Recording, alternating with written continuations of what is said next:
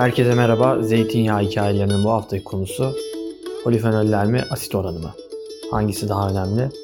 Öncelikle polifenol dediğimiz bileşenler zeytinyağında antioksidan özellik gösteren sağlık bileşenleri. Bunlar zeytinyağının minör bileşenleri aslında.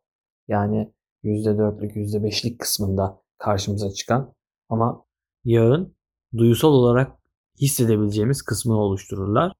Aynı zamanda antioksidan özellik gösterirler. Anti-enflamatuar yani enflamasyon önleyici etkileri vardır. Serbest radikallerle mücadele ederler. Yıpranan hücreleri onarırlar. Bu açıdan çok önemlidirler. Zeytinyağındaki polifenollerin bir diğer önemi de şudur. Vücut tarafından çok büyük bir kısmı emilebilir. Yani bitkilerde de sebzelerde de polifenol vardır ama bunun sınırlı bir kısmını vücudunuz emebilir. Mesela elmada da polifenol var ama belki 3-4 tane elma yediğiniz zaman bir kaşık zeytinyağından alabileceğiniz polifenol miktarını alabilirsiniz. Zeytinyağındaki polifenollerin bu açıdan çok daha önemli olduğunu söyleyebiliriz. Asit dediğimiz şey ise zeytinyağında en bilindik, en genel geçer kalite kriteri. Zeytinyağının içerisinde yapısı bozulmuş zeytinyağı asitlerinin miktarını bize söyler. Yani kabaca yağın ne kadar yıprandığını bize söyler. Yağın sınıflandırılmasında önemli, en önemli faktörlerden bir tanesidir. En önemli kavramdır belki de. Asit oranına göre yağ sınıflanır. Duyusal kusuruna göre yağ sınıflanır.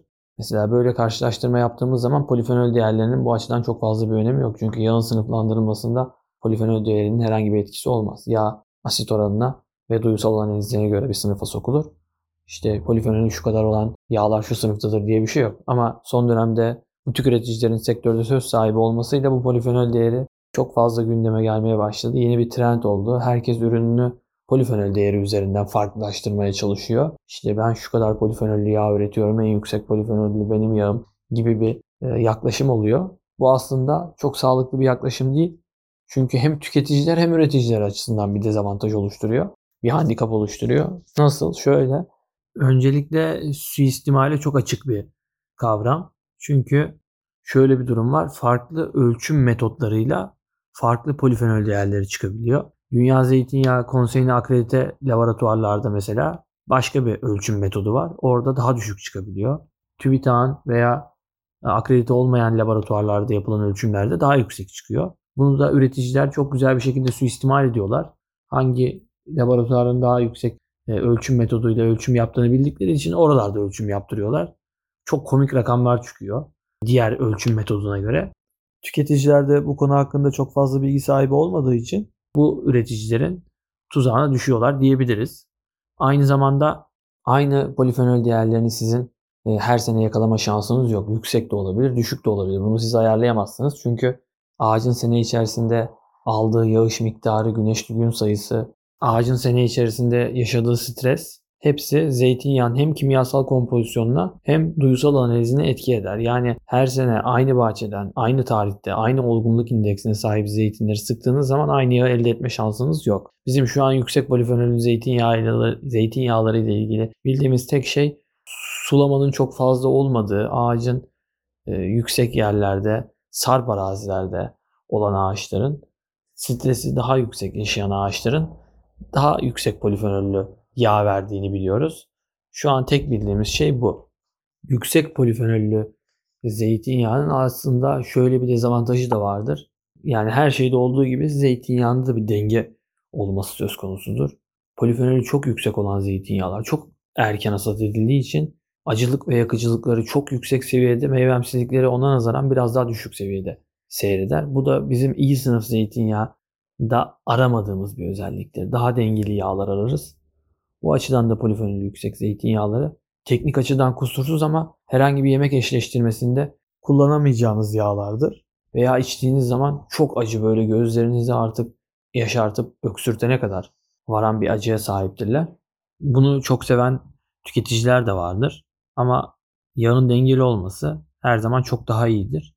Sizin de oluşmuş bir damak tadınız vardır ama yağın geleneksel evrensel kuralları içerisinde yağın dengeli olması, acılığı, yakıcılığı ve meyvemsiliğinin birbirine yakın seviyelerde olması herhangi bir özelliğinin çok yüksek seviyede olup diğerlerinin daha alçak seviyelerde olmasından çok daha iyidir. Bu açıdan değerlendirdiğimizde asit ve polifenol değerleri karşılaştırıldığında aslında asitin daha önemli olduğunu söyleyebiliriz. Çünkü hem yağın sınıflandırmasında daha önemli hem de herhangi bir ölçüm metoduyla farklı çıkma şansı yok. Asit neyse odur. Yapı olarak bakıldığı zaman polifenollerin yapısı daha kırılgandır, daha hassas bileşenlerdir. Asit oranı uzun süre kendini aynı şekilde muhafaza edebilir doğru şekilde saklanırsa. Ama polifenoller üretim esnasında dahi çok titizlikle davranılması gereken bileşenlerdir. Makineye fazla su verdiğiniz zaman suda çözülen bileşenler oldukları için suyla beraber miktarı azalabilir. Aynı şekilde filtre edildiği zaman bile su zerrecikleri etrafında biriktikleri için filtre edildiklerinde bu su ekarte edildiği zaman zeytinyağındaki polifenol miktarında %10'a kadar azalma görülebilir. Konuyu toparlamak gerekirse hem polifenol değerleri hem asit oranları zeytinyağı için önemli kavramlardır. Fakat zeytinyağının kalitesiyle ilgili kesin kanıya varmamız gerekirse tek başına asla yeterli değillerdir. Duysal analiz her zaman daha önemlidir. Sektörün daha iyiye gitmesi açısından tüketicilere bu kavramları hapsetmek, bunları ezberletmek yerine onlara iyi sınıf zeytinyağlarının özelliklerinden bahsetmek, duysal analizde iyi bir yağı nasıl ayırt edebileceğini öğretmek, asidi düşük yağların özelliklerinden bahsetmek, polifenol değerleri yüksek olan zeytinyağlarının özelliklerinden bahsetmek, onlara bunları öğretmek sektör için daha yararlı olacaktır diye düşünüyorum. Bu hafta sizlere asit oranı ve polifenol değerlerini anlatmaya çalıştık. Onların bir kıyasını yaptık. Umarım faydalı olmuştur, beğenmişsinizdir. Önümüzdeki hafta başka bir konuyla tekrar görüşmek üzere. Şimdilik hoşçakalın.